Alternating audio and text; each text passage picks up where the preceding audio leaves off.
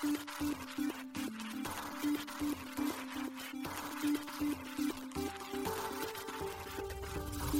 しい経済ニュース。この番組では現当社のメディア新しい経済がブロックチェーン仮想通貨フィンテックに関する日々のニュース解説を平日毎日音声コンテンツでお届けしています。そして新しい経済ではブロックチェーン仮想通貨に関するニュース解説記事やインタビュー記事学習記事などのたくさんのコンテンツを掲載しております。ぜひ新しいひらがな経済漢字で検索してメディアもチェックしてくださいそして LINE 公式アカウントではメディアの更新情報を配信しております LINE 公式アカウントにもぜひご登録くださいこの番組は株式会社フィナンシェ、株式会社シフトベースのアンチェーンの提供でお送りします。フィナンシェはスポーツチームやエンタメプロジェクト、DAO などのトークンを購入して支援ができる新しいクラウドファンディングサービスです。サッカー J リーグ、野球、バスケなどのプロスポーツチームをはじめ、映画やアイドル、インフルエンサーなど100以上のプロジェクトのトークンがフィナンシェで購入できます。さらにトークン購入者はプロジェクトに応じたキャンペーン参加や NFT などの特典も。ぜひ iOS や Android でフィナンシェのスマホアプリを入れて新たな応援体験を味わってください。あなたの夢がみんなの財産になるフィナンシェ。シフトベース運営のアンチェーンはスマートコントラクトの開発や DApps の構築などプロジェクト開発を通じて Web3 を学び実践経験を積みながらアイデアを形にする力を身につけるエンジニアのためのコミュニティ現在1200名以上のメンバーが技術を学び合っています。そしてアンチェーンでは結果だけでなくプロセスも評価し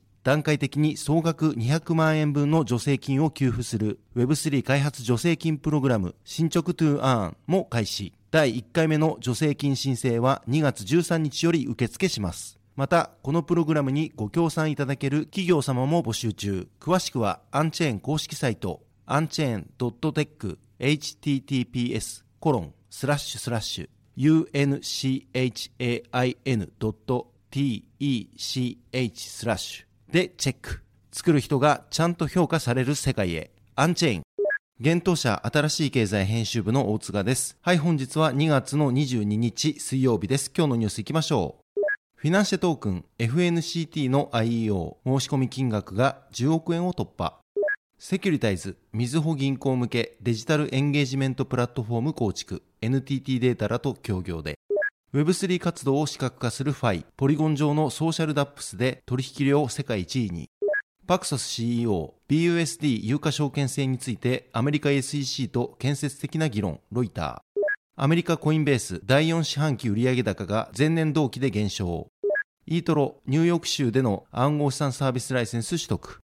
アメリカマイクロソフトがアンカーと提携、企業向けノードホスティングサービス提供で。ポリゴンラボ、従業員20%削減へ。BMW、ブロックチェーンで透明性確保のアルミニウムの採用検討、リオティントと提携で。ロシア中銀、4月からデジタルルーブル試験運用を開始か報道。スイエコシステムの最初のカストディアンにビットゴー参加。コスモスのインターチェーン財団2023年開発資金に4000万ドル支出へ。日本からデータチェーン支援対象に。NFT 詐欺防止ツール決壊。スカイランドからプレシードで5000万円調達。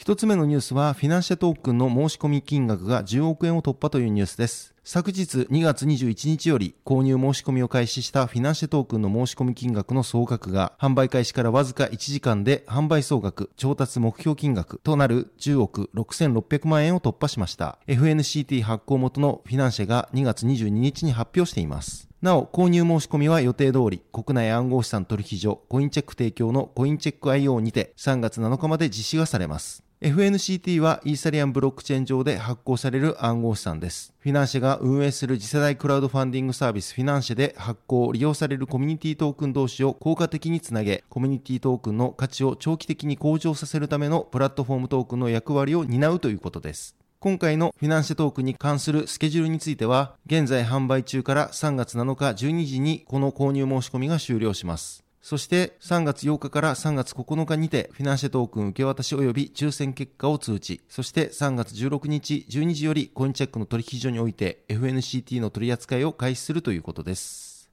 続いてのニュースは、セキュリタイズがみずほ銀行向けデジタルエンゲージメントプラットフォーム構築というニュースです。セキュリティトークンプラットフォーム提供のセキュリタイズジャパンがみずほ銀行向けのデジタルエンゲージメントプラットフォームを構築したことを2月22日に発表しました。なお、このプラットフォームはブロックチェーンを活用し、発行体が投資家と直接接点を持つことを可能にするシステム基盤です。セキュリタイズジャパンがみずほリサーチテクノロジーズ及び NTT データとの協業により構築したということです。なお、このデジタルエンゲージメントプラットフォームはみずほ銀行によって公社債などの金融商品の発行体に向けて提供が開始されています。新しい経済編集部がセキュリタイズジャパン広報に問い合わせたところ、このプラットフォームは食品系メーカーのカゴメが1月31日に発行予定を発表したカゴメ日本の野菜で健康応援債にて用いられていることが確認できました。なお、このデジタルエンゲージメントプラットフォームは、みずほ銀行向けに、みずほリサーチテクノロジーズ及び NTT データが構築したブロックチェーン基盤に、セキュリタイズプラットフォームを接続することで構築されているといいます。セキュリタイズプラットフォームでは、パブリックブロックチェーンを含む多様なブロックチェーンから利用するチェーンを選択できるということです。また、アプリケーションレベルでは、汎用的な API が提供されており、今後の業務管理システムや外部連携に柔軟に対応できるということです。記事にデジタルエンゲージメントプラットフォームについてより詳しい解説を載せておりますので、ぜひ合わせてご覧ください。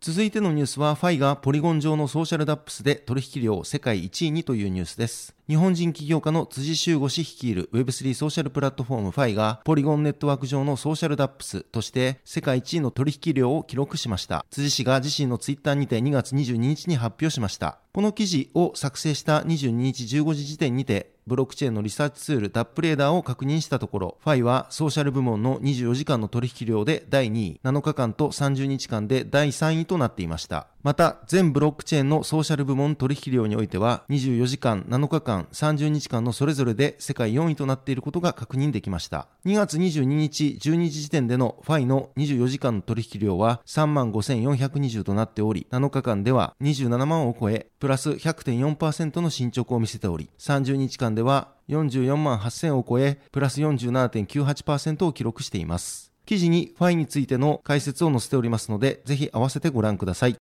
続いてのニュースは、パクソスとアメリカ SEC が BUSD について建設的な議論かというニュースです。アメリカドルステーブルコイン、バイナンス USD の有価証券制について、パクソスとアメリカ証券取引委員会 SEC が協議中であると、ロイターが2月22日に報じました。このことは、パクソス CEO のチャールズ・カスカリラ氏が社内向けに送信したメールから明らかになったということです。報道によると、カスカリラ氏は、アメリカ SEC と BUSD について建設的な議論を行っているとのことです。BUSD は米ドルと1対1の比率で価値を維持しているステーブルコインです。大手暗号資産取引所バイナンスがパクソスとの協力により2019年から発行開始しており、ステーブルコインの時価総額では同じく米ドルスペックのステーブルコイン USDT と USDC に続き第3位となっています。なおパクソスによる BUSD の新規発行は2月21日に停止する予定です。パクソスは2月13日、アメリカ SEC からの BUSD が証券であり、パクソスは連邦証券法に基づき、BUSD の募集時に証券として登録すべきだったという主張のもと、SEC から強制措置への移行準備通知であるウェルズノーティスを2月3日に受け取り、BUSD 発行停止命令を受けたと発表。これについてパクソスは、BUSD は連邦証券法に基づく有価証券に該当しないため、パクソスは SEC に断固として同意しないと反対権を主張していました。ロイターによると、カスカリラ氏はメールの中で BUSD が証券ではないというパクソスの主張は依然崩さず、訴訟によってその立場を明らかにすると述べていたということです。また、パクソスは2月13日にニューヨーク金融サービス局 NYDFS からも BUSD の発行停止命令を受け、NYDFS の指示に従い2月21日をもって BUSD の新規発行を停止し、BUSD に関するバイナンスとの関係も解消すると発表しています。これについて今回の報道によると、このバイナンスとの関係解消は SEC との BUSD の有価証券制をめぐる協議や NYDFS からの BUSD 発行停止命令とは別の理由があるとしており、カスカリラ氏は市場の状況によりバイナンスとの関係が優先事項でなくなったと述べているということです。なお BUSD の新規発行は停止されますが、すでに発行された BUSD の償還や準備金の管理は今後も継続してパクソスが担当するということです。少なくとも2024年2月まではパクソスが BUSD の償還をサポートするということです。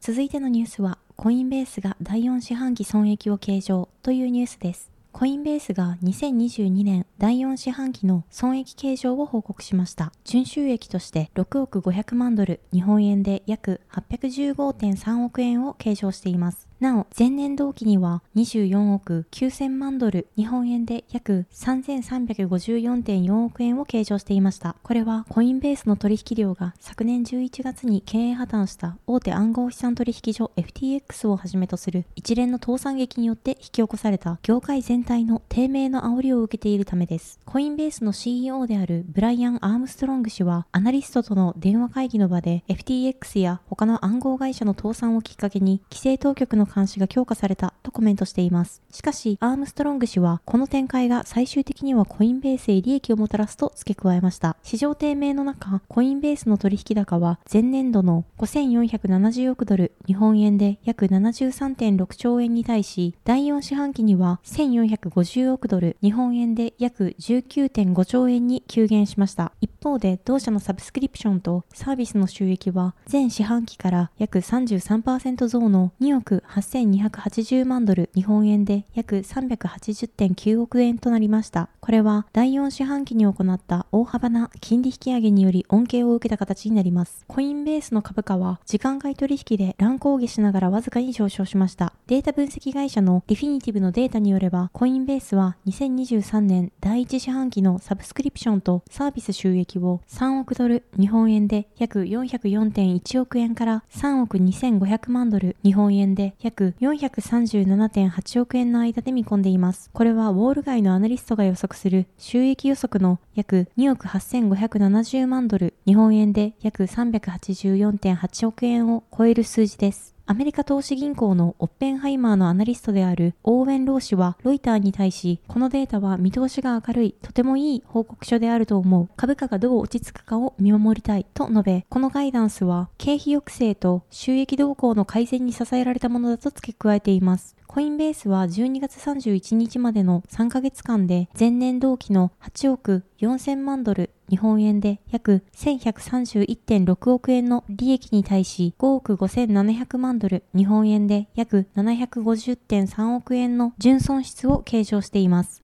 続いてのニュースは、イートロニューヨークがニューヨーク州で暗号資産サービスライセンスを取得というニュースです。株式や暗号資産など投資プラットフォームを提供するイートロの子会社、イートロニューヨークがニューヨーク州で暗号資産サービス提供に関するライセンスを取得しました。これはイートロが2月21日発表したものです。イートロニューヨークはニューヨーク州金融サービス局から送金業者ライセンス及び暗号資産ライセンスのビットライセンスを取得。これによりニューヨーク州のユーザーはイートロのプラットフォーム上にあるユーザーのポートフォリオやソーシャル投資ツールへアクセスでき株式や暗号資産、オプションの取引が可能になるといいます。イートロの共同創設者兼 CEO のヨニ・アシア氏は、ニューヨークで2つのライセンスを取得できたことは、私たちの英国ビジネスの継続的拡大における重要なマイルストーンであり、規制当局や州機関との提携における私たちチームのコミットメントの証だと述べています。イートロ US の CEO であるルル・デミシー氏は、投資を始めるのに適した時期は常に今だとし、個人トレーダーや投資家の成長の原動力となった長期的なトレンドは今後も続くと信じている。確かに取引参加者は公共であった2021年から低下しているが、それでも参加者は増加をしていると見ている。一般投資家が暗号資産、株式、オプションを含む幅広い商品にアクセスすることで個人の力を伸ばすといった一貫したストーリーは変わらない。私たちは暗号資産と分散投資の長期的なサポーターであり続けるとコメントしています。イートロは昨年8月、国の株式などのオプション取引プラットフォームであるギャッツビーを買収するための契約を締結したことを発表。なお、イートロは昨年7月に予定していた特別買収目的会社との合併によるアメリカナスダックへの上場計画を取りやめていました。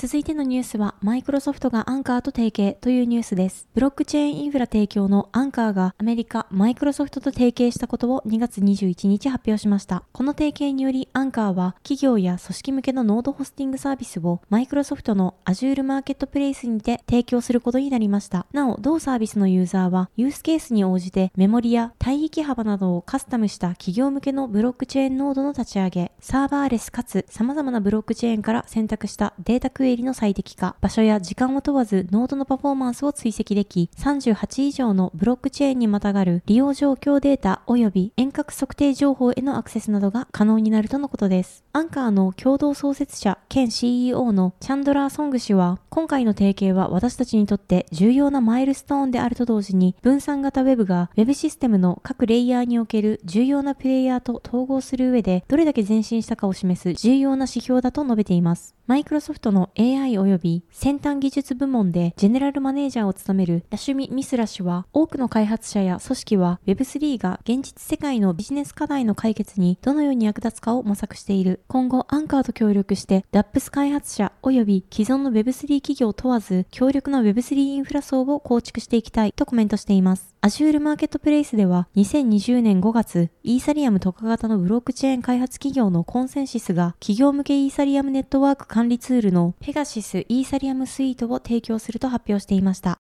続いてのニュースは、ポリゴンラボが従業員削減へというニュースです。ポリゴンネットワーク開発のポリゴンラボが同社従業員の20%にあたる100名を削減したことを2月21日発表しました。リリースでは従業員削減の経緯については言及されていませんが、ポリゴンラボの共同創設者であるサンディープ・ネイワル氏が2月21日のツイートの中で今回の削減について触れています。同氏はポリゴンラボの財務は引き続き健全で、残高は2億5000万ドルを超え、マティックは19億を超えている。今後数年間、イーサリアムをスケーリングすることで、Web3 の大量採用を促進するための戦略を具体化したとツイートし、それに続く形で、この戦略の大部分には、ポリゴンラボ下で全てのチームを統合し、さらなる成長を促進することが含まれる。この統合プロセスの一環として、チームを20%削減するという難しい決断を下し、複数のチーム及び約100のポジションに影響を与えたと述べています。なお、今回削減対象となったのは、ポリゴンの従業員の大半を占めるアメリカ及びカナダ、インドの従業員であることをポリゴンラボの広報担当者が明かしたとコインデスクが報道しています。ちなみに発表によれば、今回削減の対象となった従業員には、役職や在籍期間を問わず、退職金として3ヶ月分の給与が支払われるとのことです。ポリゴンラボは2月16日、ゲーム開発大手のスクエア・エニックスとの提携を発表したばかりです。スクエア・ニックスが今年の春リリース予定の Web3 プロジェクトシンビオジェネシスの開発にあたりポリゴンネットワークを採用するとのことです。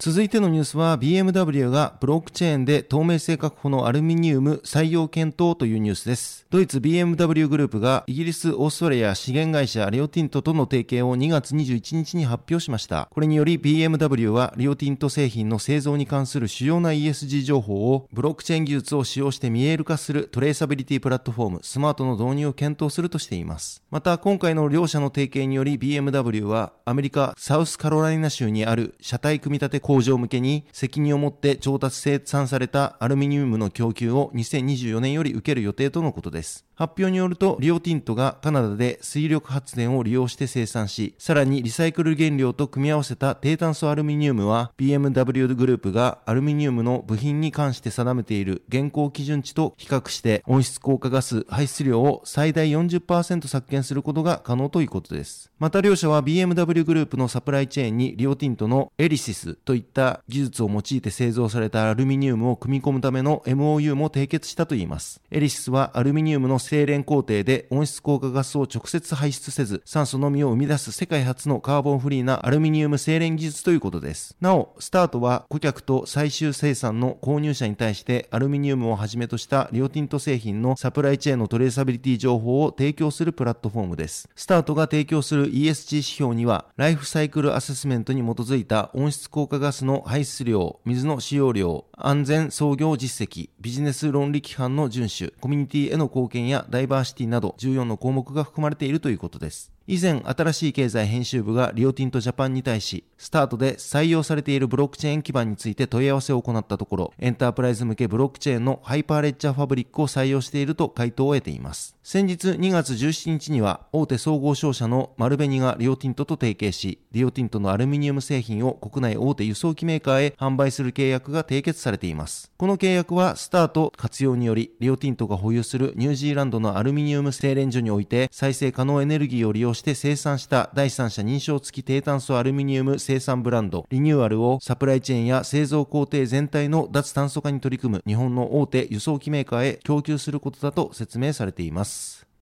続いてのニュースは、ロシア中銀がデジタルルーブルを試験運用へというニュースです。ロシアにおける中央銀行デジタル通貨 CBDC のデジタルルーブルの試験運用が4月1日より開始されると、現地メディアのタス通信が2月17日に報じました。ロシア中央銀行の第一副議長であるスルガ・スコロバガトワ氏が記者団に明かしたとのことです。報道によるとデジタルルーブルの試験運用は技術的、運用的な試験にクリアした13の銀行により実際の顧客を対象に行われるといいます。個人間取引や貿易、サービス企業における決済から実施開始予定とのことです。また、試験運用の第1弾へは選ばれた顧客、銀行のみが参加するため、一般顧客はテストに参加できないとスコロボガトワ氏は強調したといいます。なお、規制当局は試験完了後にデジタルルーブルの利用拡大方針を決定するとのことです。スコロボガトワ氏は2021年4月にデジタルルーブルについて2021年末までにインフラを導入し、2022年までにプロトタイプをテストする予定とし、2023年にはローンチが可能であると話していました。続いてのニュースは、ビットゴーがスイエコシステムのカストディアンにというニュースです。スイ財団と大手暗号資産カストディのビットゴーによるパートナーシップ締結が2月17日発表されました。スイ財団は新興レイヤー1ブロックチェーンスイのエコシステムにおけるサポートを行う団体です。この提携によりスイエコシステムの最初のカストディアンとしてビットゴーが参加。スイ財団の資産の一部をビットゴーが管理することになったとのことです。また、リリースによると、スイのネイティブトークン、スイの所有者は、ビットゴーのプラットフォーム上のカストディアルウォレット及びノンカストディアルウォレットを介して、 Suiの保管とステークができるようになったといいます。 Suiの開発を行うミステンラボの共同創設者兼 CEO であるエヴァン・チェン氏は、ビットゴーとのパートナーシップは、 Suiエコシステムを拡大し、機関と個人の両方を含む多様なユーザーコミュニティを作成するという当社の取り組みの紹介証拠です。私たちは協力して Suiエコシステムとやり取りする人々の数を拡大することに意味のある前進を行い、最終的に Web3 を大規模に採用するという私たちの目標を前進させることができますと語っています。 Suiの開発を行うミステンラボはメタのブロックチェーン研究開発部門である DM の元リードエンジニアたちによって創立された企業です。同社は DM での開発経験を活かし、あらかじめ10億人のユーザーが利用することを想定してブロックチェーンの構築を進めています。なお、SUI は DM 開発の開発言語 Move を採用しています。また、SUI の他に DM の開発チームに所属していた元メンバーによって開発されている L1 ブロックチェーンの Aptos でも SUI と同じく開発言語には Move が採用されています。 Suiは昨年11月、外部バリデーター向けのテストネットを公開しており、またミステンラボとしては9月に Suiのアジア太平洋地域での拡大に向けてシリーズ B ラウンドにて3億ドル、日本円で約430億円の資金調達を完了しています。また、ミステンラボは2月10日に Sui成長のために中国の大手 IT 企業テンセントのクラウド事業であるテンセントクラウドと提携しています。続いてのニュースは、インターチェーン財団が4000万ドルを支出へというニュースです。コスモスのインフラストラクチャーの開発運営を支援するインターチェーン財団が2023年の開発資金として約4000万ドルを費やす予定であることを2月21日に発表しました。インターチェーン財団はこれまでコメット BFT、コスモスハブ、コスモス SDK といったコスモスの基盤となるコアインフラストラクチャーの開発を進めるエンジニアチームに対し資金提供を行ってきました。なお、コメット BFT はコスモスで利用されているコスモスエンジンであり、コンセンサスエンジンであり、コスモスハブはコスモスネットワークの中心となっているブロックチェーンです。また、コスモス SDK は独自のブロックチェーン作成を容易にしてくれるフレームワークです。また、インターチェーン財団はコスモスエコシステムでスマートコントラクトを実行するためのイーサリアムと互換性のあるコントラクト実行環境を実施する CosmWasm とイーサーミントの開発の支援も行っています。今回インターチェーン財団が資金を投じるプロジェクトとして今お伝えした各分野などにおいて複数選定がされている状況です。ただし最終決定をする前段階であるとのことで最終的なリストについては近日中に公開するとのことです。ちなみに日本からはデータチェーンがインターオペラビリティの分野にて現在リストされています。データチェーンは企業と共同で異なるブロックチェーン間のインターオペラビリティに関する取り組みを行う Speeeの子会社です。なお、インターチェーン財団が以前行っていた少額助成金プログラムは、コスモスエコシステムが実装を目指すブロックチェーン間通信技術の開発を優先するために停止されたままです。いずれ再開するとしていますが、当面は停止し、当面は停止すると公式のミディアムで語られています。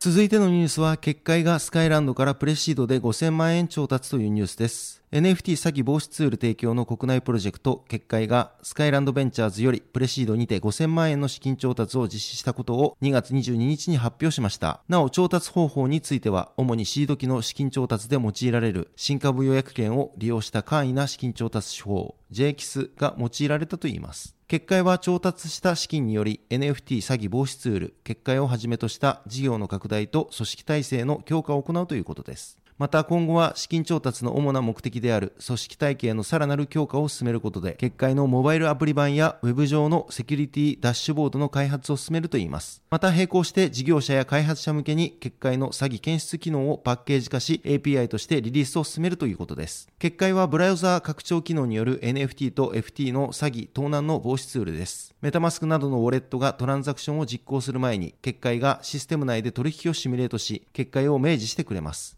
その際に危険な操作やコントラクトが検出された時には警告が表示されるようになっているといいます。現在結界が対応するブラウザーは Chrome、Edge、Brave、Firefox となっています。結界は詐欺被害の多くは気づかず詐欺取引を実行してしまったというケースが大半を占めているため、そこに対して取引内容を明確化することで安心できる取引体験を実現しますと同サービスについて説明をしています。